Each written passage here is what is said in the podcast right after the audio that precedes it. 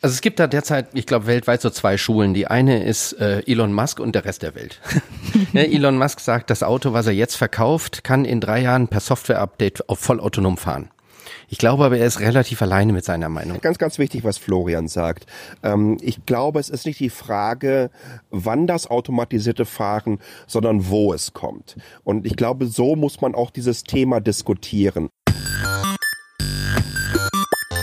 Mighty Micro der Bosch Podcast über kleine Chips, die Großes leisten. Herzlich willkommen bei Mighty Micro. Ähm, ich bin Manuela Kaiser und ich arbeite bei Bosch im Geschäftsbereich Automotive Electronics. Und dabei kümmere ich mich vor allen Dingen um die externe Kommunikation, sprich Leuten zu erklären, was wir hier genau machen und wie Sensoren, Halbleiter, ASIC MEMS, also lauter schöne, spannende Fremdwörter für einige Menschen, ähm, dafür sorgen, dass unser Leben besser wird. Und äh, besonders fasziniert mich dabei die Vielfältigkeit. Denn wenn ich zum Beispiel morgens auf mein Handy schaue, dann stecken da ganz viele Sensoren drin. Ich fahre fleißig mit dem Auto zur Arbeit, jeden Tag mindestens eine Stunde. Und ähm, da sorgen auch Halbleiter dafür, dass ich sicher ins Büro komme. Das ist zum Beispiel was, wo ich gleich darüber mit meinem ersten Gast reden werde. Ähm, es ist Florian Schuster. Er ist Gruppenleiter bei Bosch und kümmert sich da unter anderem um Beschleunigungs- und Inertialsensoren. Und jetzt nochmal zurückzukommen zu der Autofahrt, denn die belastet mich wirklich jeden Tag. Wenn ich da jeden Tag im Stau stehe, dann ist es wirklich so, es ist sehr entspannt, morgens Podcast zu hören. Würdest du dem auch zustimmen, Florian? Ja, ja, definitiv. Also Podcasts, ähm, ich sage jetzt nicht, die retten mein Leben, aber auch bin jeden Tag zwei Stunden unterwegs und diese zwei Stunden nutze ich über Podcasts oder Hörbücher quasi zum Lesen, zu dem, was ich früher einfach gelesen habe, Zeitungen und so weiter. Das sind die Dinge, die Podcasts für mich ersetzt haben und ohne das wären die zwei Stunden die absolute Hölle für mich. Und apropos zwei Stunden, so lang ist nicht die Zeitverschiebung zu unserem anderen Gast, die ist ein bisschen länger, denn Sascha Pallenberg, der Head of Digital Transformation bei Daimler, ist unser externer Gast heute und eigentlich sitzt er meiste Zeit in Taiwan. Hallo zusammen. Ja, ich bin in der Zeitzone für Taiwan, freue mich aber trotzdem natürlich, bei euch am Podcast teilnehmen zu dürfen ähm, ich und bestimmt einige unserer Hörerinnen und Hörer verfolgen dich äh, und dein Tun auf Twitter und Co. immer fleißig. Und du bist ja auch ein Vorreiter ein bisschen in die äh, in der Denkweise oft. Also man sieht ganz viele Beispiele von anderen alternativen Möglichkeiten. Glaubst du, das autonome Fahren ist was, was jetzt wirklich in naher Zukunft kommen wird? Ähm, ich kann mich noch ganz wunderbar daran erinnern, dass wir so um 2013, 2014 herum eine Diskussion in der Gesamtindustrie hatten, die da in Richtung ging 2020 2020 werden wir ähm, die selbstfahrenden Autos sehen und das dann auch wirklich auf dem Markt. Und ähm, ich bin sehr, sehr happy, dass man da eigentlich so ein bisschen zurückgerudert ist äh, und sich ein bisschen mehr Zeit lässt und sich sagt, Moment mal, äh, wir müssen hier wirklich zusehen, dass wir auf unseren Straßen ja keine öffentlichen Beta-Tests bei unseren Kunden fahren, sondern wirklich ganz genau wissen, wann, wo, wie ist die Technologie reif und vor allen Dingen in welchem Umfeld rollen wir das aus. Und ich glaube, auch da sehen wir so ein bisschen Shift. Ähm, äh, wenn ich mir zum Beispiel anschaue, ähm, zusammen mit den Kolleginnen und Kollegen von Bosch haben wir einen ganz wunderbaren Prototypen im Mercedes-Benz Museum laufen mit diesem Automated Valley Parking. Und wenn man sieht, ähm, wieder potenzielle Kunden und User das wahrnehmen, für die ist das schon so ein bisschen mal in Richtung Science Fiction, dass ich also mein Auto losschicken kann. Es sucht automatisch innerhalb des Museums den Parkplatz und kommt auch wieder zurück. Zumindest habe ich bisher noch von keinem gehört, was nicht zurückgekommen ist. Ähm, aber das sind ganz, ganz wichtige Anwendungsbeispiele und die brauchen wir, glaube ich. Es, es, es sagt sich so einfach, ich steige mal in ein autonomes Auto ein und fahre von A nach B. Brauche ich das im Moment überhaupt? Ist es etwas, was ähm, der Privatkunde braucht? Ist es eher etwas, was wir im, in der öffentlichen Hand im öffentlichen Verkehr, da gibt's ja auch ganz Menge Prototypen schon. Oder ist es vielleicht etwas, was wir im Nutzfahrzeugsbereich ähm, sehen werden? Und ich finde, dass diese ähm, drei verschiedenen Märkte sich auch unterschiedlich schnell entwickeln und auch unterschiedliche Anforderungen haben. Ich für meinen Teil, wir sind in einem Podcast in Bezug auf Halbleiter, Sensorik. Das ist also all das, worüber ich 20 Jahre lang, bevor ich zum Daimler gekommen bin, berichtet habe, was passiert in dieser Welt.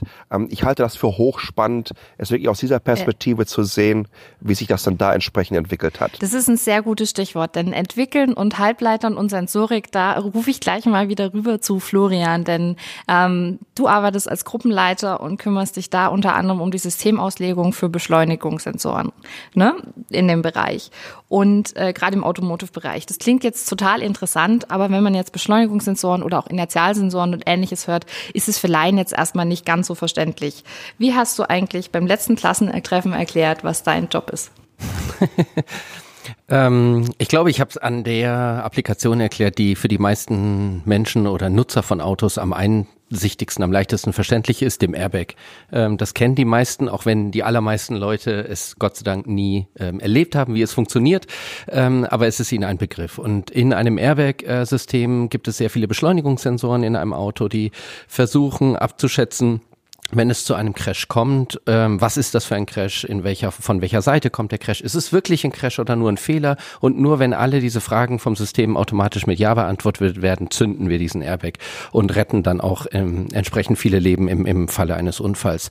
Und diese Beschleunigungssensoren selber sind ähm, ähm, sind so quasi ein Synonym für ganz viele andere ähm, Sensoren, die auch in solchen Systemen drin sind. Wir können Drehraten messen, wir können Druck messen, wir können Masse, Masseflüsse, Massenflüsse messen und all diese Sensoren ähm, kommen in diese Systeme herein. Aktive Sicherheitssysteme wie ESP klassischerweise oder passive wie Airbag und wachsen jetzt aber auch weiter und sind bisher immer noch integraler Bestandteil all der Systemoptionen, die man sich für autonome Systeme überlegt. Wobei heißt, sie dort eher als Fallback Version verwendet Das heißt, werden. du machst quasi die Basisarbeit, damit autonomes Fahren überhaupt möglich ist. Richtig.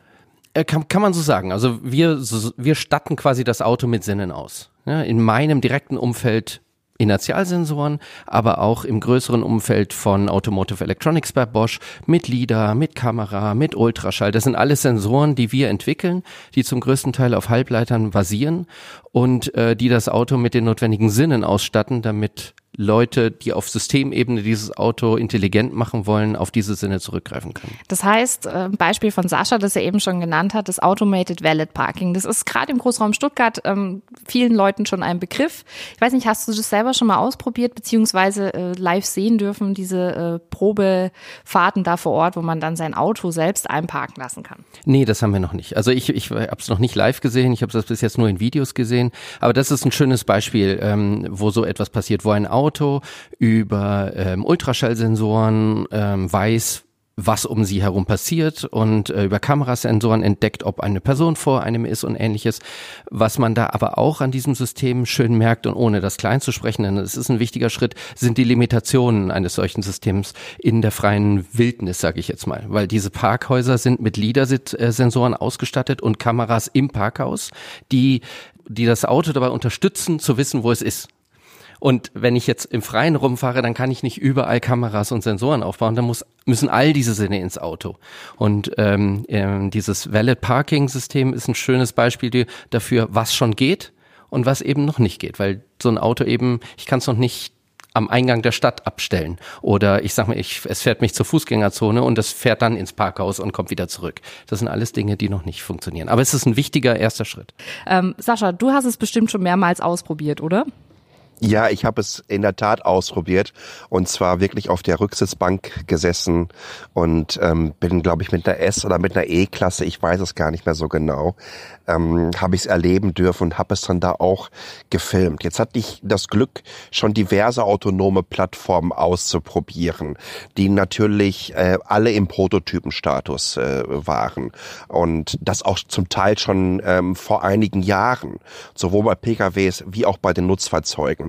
Ähm, bei dem Automated Valley Parking ist das insofern ein wenig anders, als hier ja so ein äh, ganz spitzes Anwendungsszenario da ist, wo wirklich dann auch die Menschen sehen können, die sich unter diesem automatisierten oder unter dem vollautonomen Fahren, was wir dann in Zukunft irgendwann mal haben werden, noch nicht wirklich so etwas vorstellen können. Und ähm, wenn Sie aber dann zum allerersten Mal sehen, wie so ein Szenario aussehen kann und wie die Vorteile für Sie persönlich dadurch entstehen, sprich vors Museum fahren, einfach aussteigen und das Auto fährt halt los. Ich muss dann da nicht umständlich über viele, viele Minuten äh, einen Parkplatz suchen und wir alle kennen Situationen. Also ich bin jetzt nicht irgendwie klaustrophobisch veranlagt, aber Parkhäuser können da durchaus mal ein bisschen enger sein. Total. Und manche Menschen haben da eher, naja, so unangenehme Erfahrungen in Parkhäusern. Also alleine, dass mir so etwas abgenommen werden kann, das ist für mich so ein ganz, ganz wunderbares Beispiel. Und oft sind es wirklich diese kleinen Beispiele, wo wir zeigen können, was können denn technologische Entwicklungen im Mobilitätsbereich überhaupt mir für persönliche Vorteile bringen. Was Und da- das ist so einer. Was an der Stelle auf jeden Fall auch noch ein Thema ist, ist mir gerade auch wieder eingefallen, und zwar das Thema ähm, Parklücken. Also einerseits, ja, ich, ver Ja. verstehe dich total. Ich finde es ganz furchtbar, in so ganz engen Parkhäusern, am besten noch mit zehn Betonpfeilern dazwischen, einzuparken. Auch wenn ich gut einparken kann, aber das ist nicht so angenehm. Und ähm, was halt auch wieder ein Thema ist, ist immer weiter, dass die Parklücken heutzutage immer breiter werden und weniger Leute Platz finden.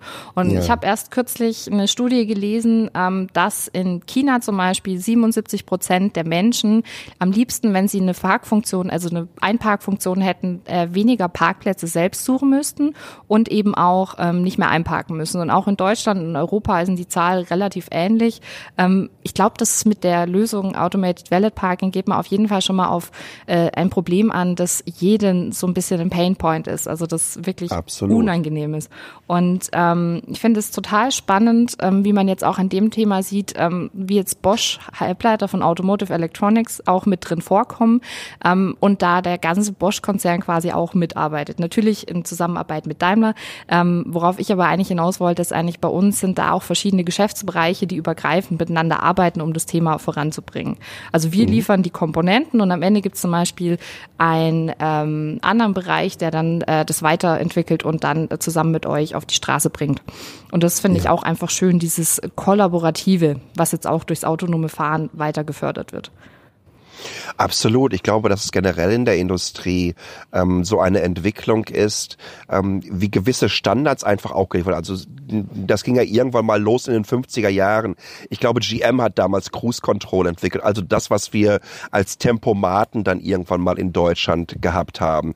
Ähm, also die Entwicklung von den ersten Assistenzsystemen geht halt äh, fast 70 Jahre zurück, bis dann irgendwann mal, ich meine, es war 85 oder 86 damals mit dem Project Prometheus, das erste vollautonome ähm, Fahrzeug, ähm, das war glaube ich eine Art von Sprinter gewesen damals, wenn Mercedes-Benz auf einer deutschen Autobahn unterwegs war. Also hat sich wahnsinnig viel getan und ich finde es ganz, ganz toll, wenn wir uns jetzt nochmal anschauen, ähm, welche Sprünge wir jetzt einfach machen.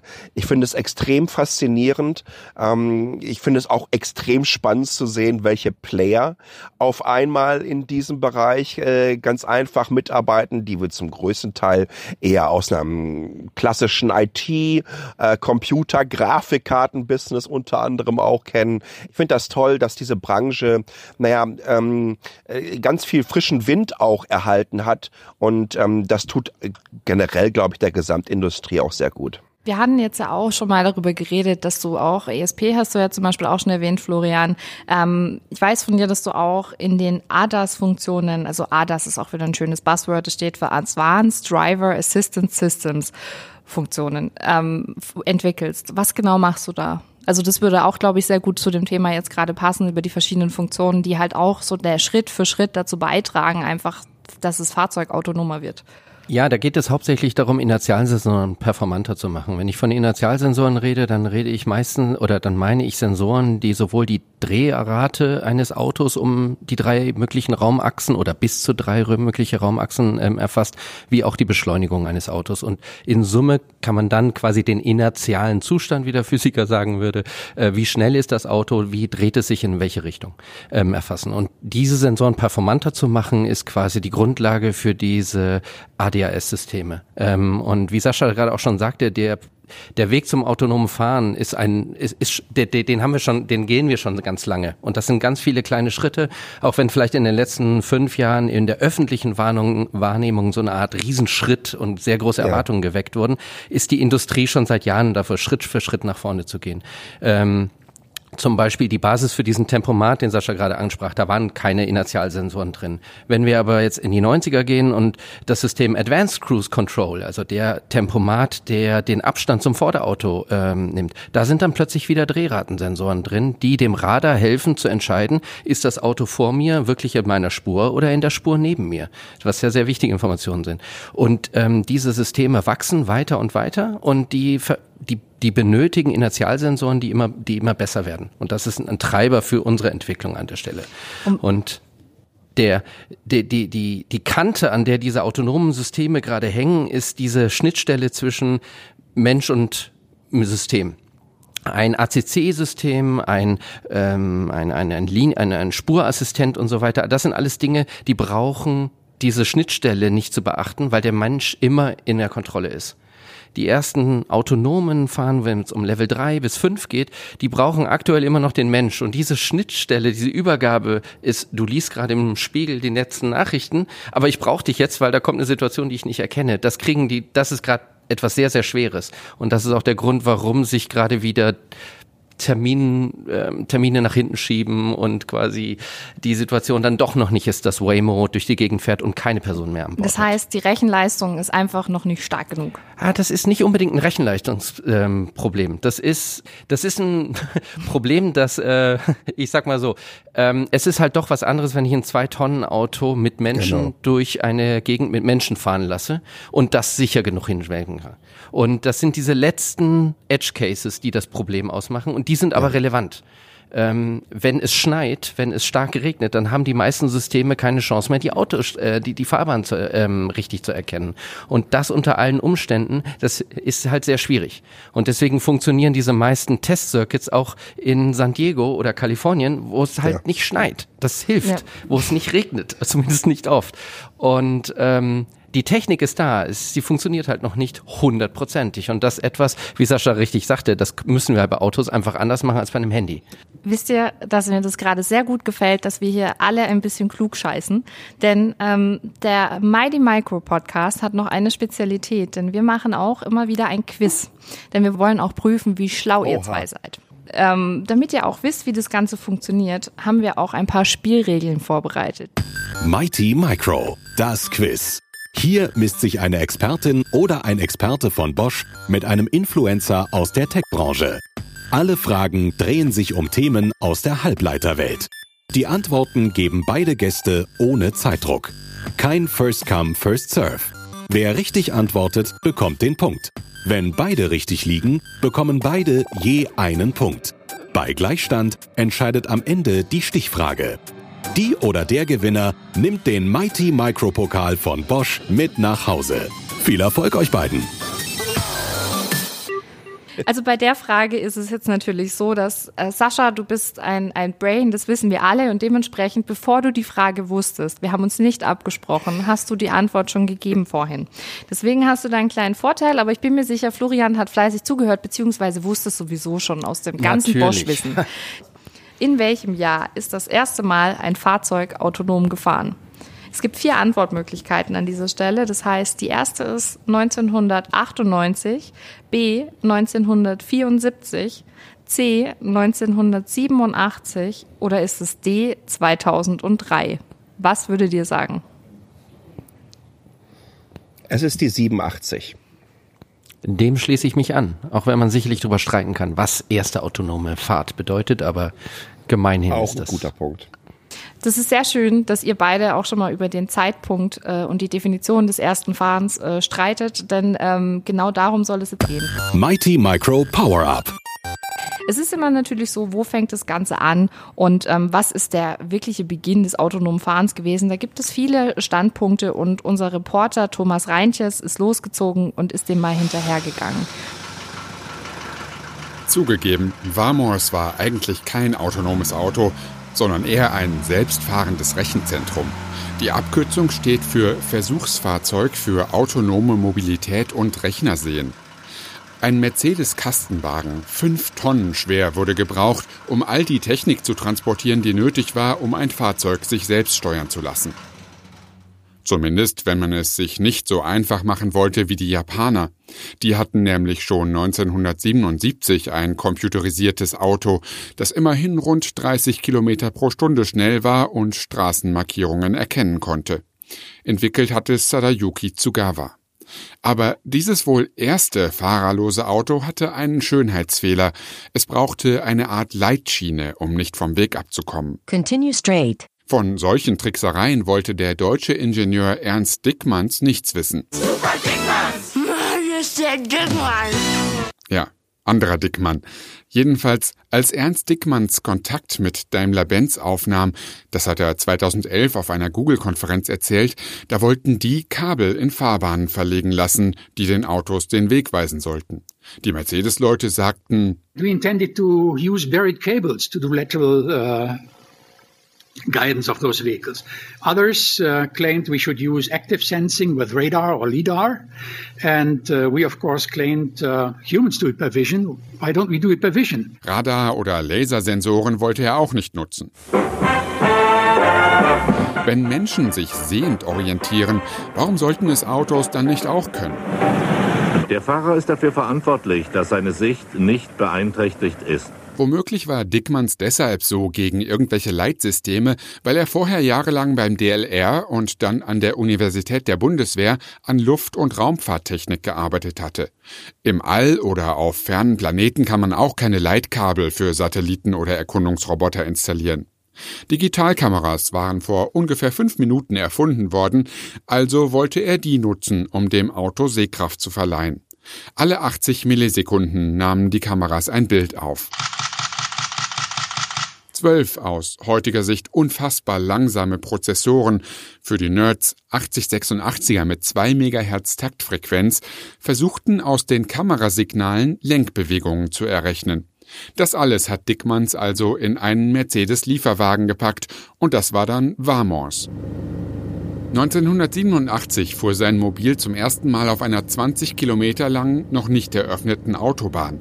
Es kam auf etwa 96 Kilometer pro Stunde vollkommen eigenständig und sogar ohne GPS. Also besser als einige von uns heute auch nur einen Bruchteil der Strecke zurücklegen könnten. So the community was quite surprised when we demonstrated our first running on the autobahn in 1987 at speed, the maximum speed of, of our vehicle Vamors at 96 kilometers per hour. When in the DARPA project, uh, the ALV and the NavLab they crawled around with two, three, five uh, uh, die Konkurrenz war trotz ihrer amerikanischen Militärfinanzierung deutlich langsamer unterwegs, sagte Ernst Dickmanns in einem Interview mit dem Ingenieursverband IEEE. Dickmanns glaubt übrigens bis heute, dass sein Dynamic Vision genanntes System besser ist als GPS-gelenkte Autos. Seit 2011 genießt er seinen Ruhestand. Ab und zu holt er sich einen Preis für sein Lebenswerk ab. In 1993-94, in the framework of the third phase of the Eureka project Prometheus, three Mercedes-Benz S-Class passenger cars were equipped with University Bundeswehr vision systems. Dieses Video aus dem Computer History Museum zeigt, wie der Erfolg von Vamors im Projekt Prometheus weitergeführt wurde. Das war ein gigantisches europäisches Forschungsprojekt mit Dutzenden Forschungsteams, auch Bosch-Entwickler waren dabei. In Prometheus sind in den 80ern und 90ern Techniken entwickelt worden, die unter anderem für autonomes Fahren bis heute wichtig sind. Bosch arbeitete etwa an Radarabstandssensoren und der Kommunikation zwischen Autos. Eine Schlüsseltechnologie beschrieb Bosch 1992 in einer Pressemitteilung so. Die automatische Routenempfehlung des autonomen Navigationsgeräts wird durch RDS TMC Verkehrsnachrichten laufend aktualisiert. Die Selbstfahrtechnik braucht zwar rund 30 Jahre später zur Sicherheit immer noch einen menschlichen Fahrer, aber immerhin braucht man inzwischen keine Fünftonner mehr, um die Technik herumzufahren. Dafür stehen jetzt andere schwerwiegende Probleme im Raum. Wer trägt die Verantwortung, wenn etwas schief geht? Und wie soll man bestimmen, wann ein autonomes Auto sicher genug ist, um auf die Straße gelassen zu werden? wir haben jetzt gerade schon wieder auch im Einspieler gehört, ähm, Sicherheitsthemen. Da denke ich natürlich sofort an dich, Florian. Wo fängt für dich eigentlich autonomes Fahren an und fühlst du dich sicher dabei? Autonomes Fahren fängt für mich dann an, wenn ich bei Funktionen, die normalerweise ich selber bewusst steuere, diese Kontrolle ans Auto abgebe. Ja, wenn zum Beispiel das Auto für mich äh, in eine Parklücke einparkt, ähm, ich sitze zwar drin, muss aber nichts mehr tun, dann ist das sicherlich schon ein, ein Schritt in Richtung autonomes Fahren. Wenn mein Auto automatisch anfängt, die Spur zu halten, ohne dass ich etwas tue, sind das auch erste Schritte hin zu autonomem Fahren. Also das Auto muss nicht kein Lenkrad mehr haben. Das beginnt schon sehr viel früher. Und ähm, durch meine Erfahrung mit sicherheitskritischen Systemen, und das sind passive und aktive Sicherheitssysteme schon seit Jahren, ähm, bin ich eigentlich sehr zuversichtlich, dass die Themen, dass diese Systeme, wenn wir sie auf den Markt bringen, auch funktionieren. Weil wir sind da sehr, sehr, sehr gewissenhaft. Es geht oft weit über das hinaus, was technisch möglich ist. Die technische Möglichkeit und die technische Machbarkeit von autonomem Fahren, die gibt es, die ist schon seit Jahrzehnten bewiesen und, und auch implementiert. Und das Problem ist tatsächlich, dass hundertprozentig sicher im Alltag unterzubringen. Und das ist die Schwelle, an der man, an der man gerade noch scheitert oder die die größten Probleme bedeuten. Neben der Tatsache, dass wir das auch verkaufen wollen. Also, ähm, oder eine Herausforderung, will ich sagen. Die Systeme, die aktuellen Auto ähm, ermöglichen, autonom durch die Gegend zu fahren, sind ziemlich teuer. Und das ist nichts, was man in den Massenmarkt fahren könnte in den nächsten fünf Jahren. Das heißt, es passt also sehr gut, dass du, Sascha, eben auch schon erwähnt hattest, dass du eher in der S-Klasse oder in der E-Klasse ähm, drin saßt, als du ähm, im Mercedes-Benz-Museum durch die Gegend gefahren bist passt zu seiner Aussage. Ja klar, das macht natürlich, äh, natürlich, ich meine, das ist ja ein, ein guter Punkt. Ne? Ähm, wenn wir uns einfach mal anschauen, was ein Paket an Sensoren, Radar, LiDAR, Kameras äh, da verlangt wird. Das ist nun mal äh, heutzutage insbesondere, weil die Gesamtindustrie natürlich produktionstechnisch da noch nicht komplett in den Massenmarkt hinein skaliert, äh, noch sehr, sehr teuer. Aber es gibt ja auch mittlerweile schon Fahrassistenzsysteme. Ähm, ähm, ich fand das zum Beispiel ganz, ganz toll, als bei uns zum Beispiel die neue A-Klasse rauskam, die äh, gleichen Fahrassistenzsysteme dort anbieten zu können wie in der S-Klasse. Also ähm, es wird immer mehr kommen, aber das sind halt noch Assistenzsysteme. Und dann geht es so langsam in Richtung, ähm, naja, au automatisiertes Fahren. Ähm, das komplett autonome Fahren, das haben wir ja gerade schon angesprochen. Ähm, wir sind auf dem Weg dahin und ähm, ich glaube aber dennoch und sehe diese Zeithorizonte übrigens auch ähnlich. Also innerhalb der nächsten fünf Jahre. Und vor allen Dingen, ich sehe es zum Beispiel so, dass wir das äh, wirklich zuerst halt im, im, im Nutzfahrzeugsbereich, äh, Nutzfahrzeugbereich sehen werden. Das heißt also eher, dass die LKWs zum Beispiel jetzt hier auf der letzten Meile autonom durch die Gegend fahren oder siehst du es eher auf der Autobahn? Ich glaube, ähm, ähm, also äh, das, äh, das, das Feld Autobahn ähm, hat ja bezüglich der dort vorhandenen Parametern und offenen Variablen, die da passieren können. Ne? A, wie viele Spuren haben wir da? Rechts und links sind diese meist mit Leitblanken ähm, entsprechend äh, begrenzt. Plus es gibt keine Ampeln, es gibt keine Fußgänger, es kommen keine Radfahrer an. Also es ist, es ist weitaus unkomplexer als etwas, ähm, was wir im Stadtinneren vorfinden würden. Also das automatisierte und autonome Fahren auf Autobahnen Autobahnen wird, glaube ich, äh, viel, viel eher möglich sein. Und wenn wir dann darüber reden, Nutzfahrzeugbereich, ähm, es gibt ja diesen, diesen schönen Satz, ähm, PKWs stehen 95 Prozent des Tages rum und werden nur 5 Prozent des Tages genutzt werden. Wenn du das bei einem Nutzfahrzeug hast, ja, dann wird das, äh, wird diese Plattform 95 Prozent des Tages kein Geld verdienen können.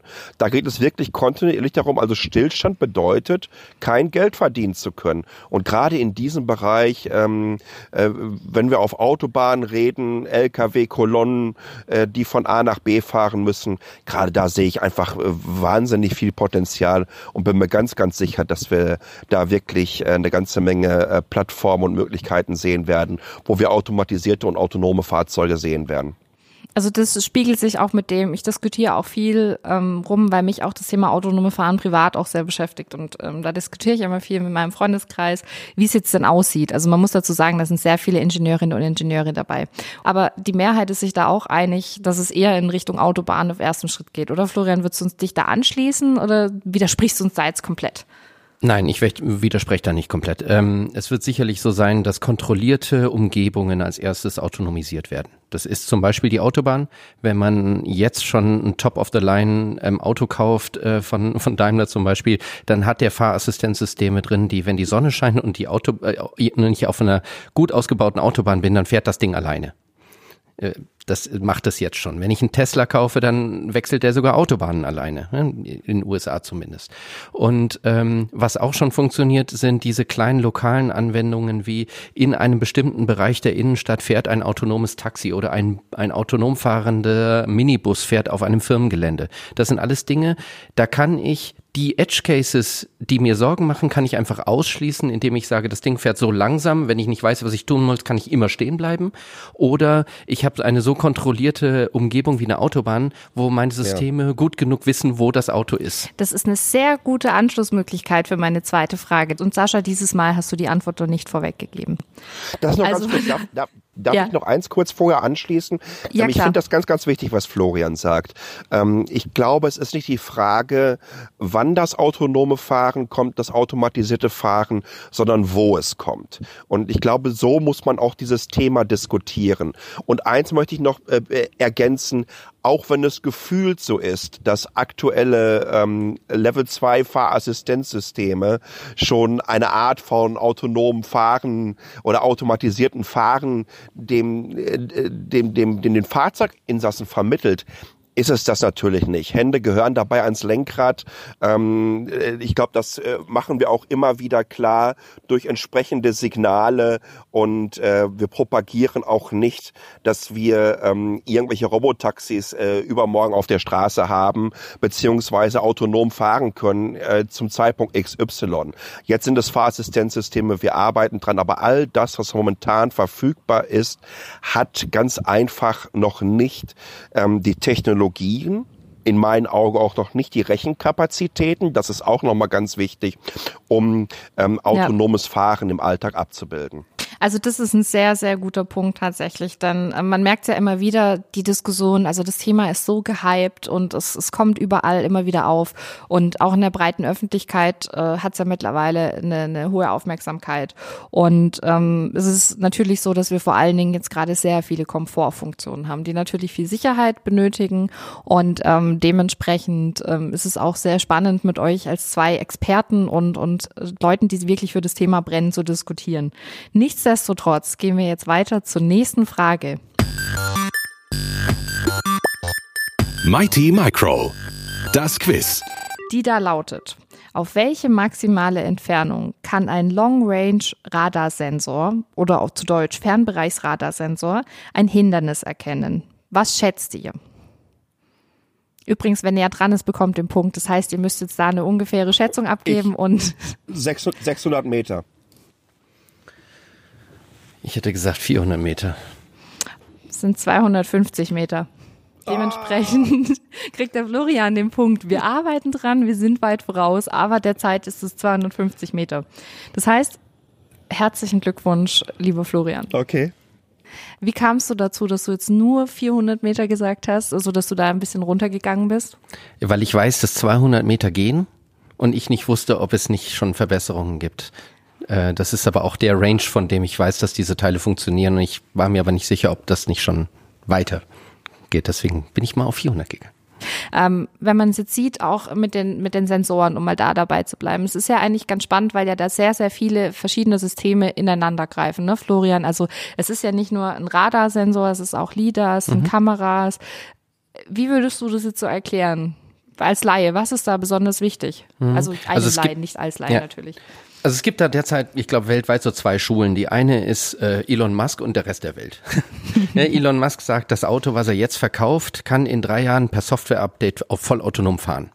Ich glaube aber, er ist relativ alleine mit seiner Meinung. Der Rest glaubt eher, dass zum Beispiel Sensoren, eine Sensorintegration von einem LIDAR, das ist ein relativ komplexer Sensor, der mit Laserstrahlen ähm, es erlaubt, eine Punktwolke der Umgebung mit Abstand und teilweise auch Relativgeschwindigkeit darzustellen. Und die, die große Mehrheit der Systeme basieren darauf, dass mehrere Kameras, Stereokameras, Ultraschall, Radar und LIDAR zusammengreifen müssen und GPS zusammengreifen müssen, um ähm, dem Auto eine autono äh, dem Auto eine autonome ähm, Fähigkeit zu verleihen. Die Inertialsensoren, die wir hier bei äh, uns herstellen, werden in diesem System als Fallback ähm, verwendet. Also beispielsweise, ich bin in einer Stadt wie Taipei unterwegs, dort habe ich aufgrund der Gebäude nicht immer GPS-Empfang. Sobald ich keinen GPS-Empfang habe, weiß ich nicht mehr genau absolut, wo ich bin. In dem Fall ja. ähm, dient die äh, Koppelnavigation, die wir schon vor Hunderten von Jahren für die Seefahrt entwickelt haben, anhand der Inertialsensoren dient mir dazu, diese, diese, diese Phasen des ausgebliebenen GPS-Signals zu überbrücken und die, ähm, die Kameras dabei zu unterstützen. Oder zum Beispiel auf der Autobahn, das System fährt irgendwie in irgendeinen Grenzbereich, geht kaputt, was auch immer, es funktioniert nicht mehr. Oder dann kann ich Tunnel. anhand der hm? Oder im Tunnel. Also ich höre Oder so im Tunnel, genau. Ähm, dann kann ich anhand der Inertialsensoren immer noch so ein Manöver durchführen, was die Industrie Safe Stop äh, meint. Entweder ich bleibe in meiner in meiner Fahrspur stehen oder fahre auf den Seitenstreifen. Das sind so Dinge, die ähm, die, die Inertialsensoren als Fullback äh, benutzen und wofür diese hohe Genauigkeit notwendig ist, die aktuell uns vor Herausforderungen stellt. Ich könnte dir stundenlang zuhören. Das ist wirklich super spannend. Sascha, weil jetzt jetzt gerade auch um Taipei ging, hast du da eine ja. Ergänzung? Wie, wie sieht's um, ähm. da eigentlich mit dem Verkehr aus? Also ich stell's mir vor, die Straßen sind mega überfüllt. Eigentlich möchte man nicht rausgehen, wobei ehrlich gesagt, die Bilder, die du immer postest, da würde ich schon gern hingehen. Aber das ist eine andere Geschichte. Ähm, aber sonst stelle ich mir Taipei sehr überfüllt vor. Ist das, wie sieht's da es, mit dem Verkehr aus? Es ist ein sehr dichter Verkehr natürlich zu den Stoßzeiten. ähm, er hat eine gewisse Dynamik einfach. Ne? Wir haben mal äh, Taiwan hat generell pro Kopf zum Beispiel die meisten Scooter beziehungsweise Rollerregistrierungen. Alleine in Taipei haben wir 1,2 Millionen registrierte Roller. Aber ja, völlig richtig. Es ist ziemlich chaotisch. Man muss dazu sagen, für jemanden, der in Deutschland mal seinen Führerschein gemacht hat, ähm, äh, kann es durchaus beim ersten Mal sich wie die siebte Vorhülle anfühlen. Ähm, eine rote Ampel kann hier und da mal eher als Angebot äh, angenommen werden. Ähm, man äh, sieht Außenspiegel auch nicht unbedingt jetzt so als nützliches Tool an. Also es ist ein bisschen schwierig. Ne? Der Verkehr hat einen etwas anderen Fluss und darauf muss man sich auch einlassen. Und äh, von daher sage ich auch, also wenn als autonome Auto ähm, durch den Berufsverkehr in Taipei kommt, dann sind wir schon einen wahnsinnigen Schritt weiter. Für mich ist nach wie vor der Endgegner äh, in dem Bereich äh, Indien, Bangalore vom Flughafen zu unserem Entwicklungszentrum zu kommen, weil da muss man über einen Kreisverkehr, der letztendlich kein Kreisverkehr ist, sondern eigentlich ein Platz, auf dem sich zwölf Straßen treffen, äh, ohne Ampeln, ohne irgendeinen Verkehrspolizisten. Ich möchte da auch wirklich kein zumuten Verkehrspolizist zu sein, ähm, aber das sind dann wirklich so natürlich so die Extremszenarien. Ganz, ganz toll, was Florian gerade gesagt hat, ist einfach diese Redundanzen, die wir hier herzustellen versuchen. Ähm, äh, wie man wirklich hier Sicherheitsaspekte an die allererste Position ähm, setzt. Und übrigens ist, dann gibt's natürlich, äh, wie er auch eben so richtig sagt, diese die eine Meinung, die übrigens davon ausgeht, dass wir schon im nächsten Jahr eine Million Robotaxis auf der Straße haben, ähm, wo ich hundertprozentig jede Wette halten werde, dass dem nicht der Fall ist. Ähm, aber es ist ganz, ganz wichtig, dass wir auch äh, in der Gesamtindustrie, wo es natürlich entsprechende Standards auch gibt, äh, hier wirklich den Ball flach halten und ähm, zusehen, dass wir immer wieder Fallbacks schaffen, immer weitere Sicherheitskomponenten einbauen. Und deswegen ist diese Kombination aus leider aus ähm, Short und Long oder beziehungsweise Midrange Radaren und äh, ähm, Kameras so wichtig, ähm, dass diese entsprechend zusammenarbeiten können und immer eine gewisse Redundanz haben. Redundanz genau. bedeutet hier ganz klar Sicherheit. Sicherheit ist das oberste Prinzip, wenn es ums autonome Fahren geht. Und was da natürlich eine Rolle spielt, ist ganz viel Rechenleistung. Also es ist ja total Absolut. spannend, wenn man da auch sieht, was da alles für eine Datenmenge produziert wird. Ähm, ich habe jetzt letztens was gelesen, dass wir als Menschen, also jetzt mal unabhängig vom Autofahren, pro Tag 1,5 Gigabyte Daten ungefähr produzieren, jeden Tag. Ja. Das ist ja mittlerweile enorm. Wenn man auch guckt, was wir im Handyvertrag oder in unseren Prepaid-Tarifen, was auch immer man hat, für Datenvolumen mittlerweile abruft, äh, sieht man erstmal, was das mittlerweile für eine Ausmaß genommen hat. Dementsprechend gehen wir gleich mal über zu Frage Nummer drei. Laut einer Studie aus dem Jahr 2018 welche Datenmenge produziert ein autonomes Testfahrzeug pro Tag? Ist es A 300 Gigabyte, B 3 Terabyte, C 30 Terabyte oder ist es D 3 Petabyte? Pro Tag. Pro Tag. Mhm. Es gab drei, ähm, drei oder 30 Terabyte zur Auswahl. Ne? Eins von den beiden wird richtig sein.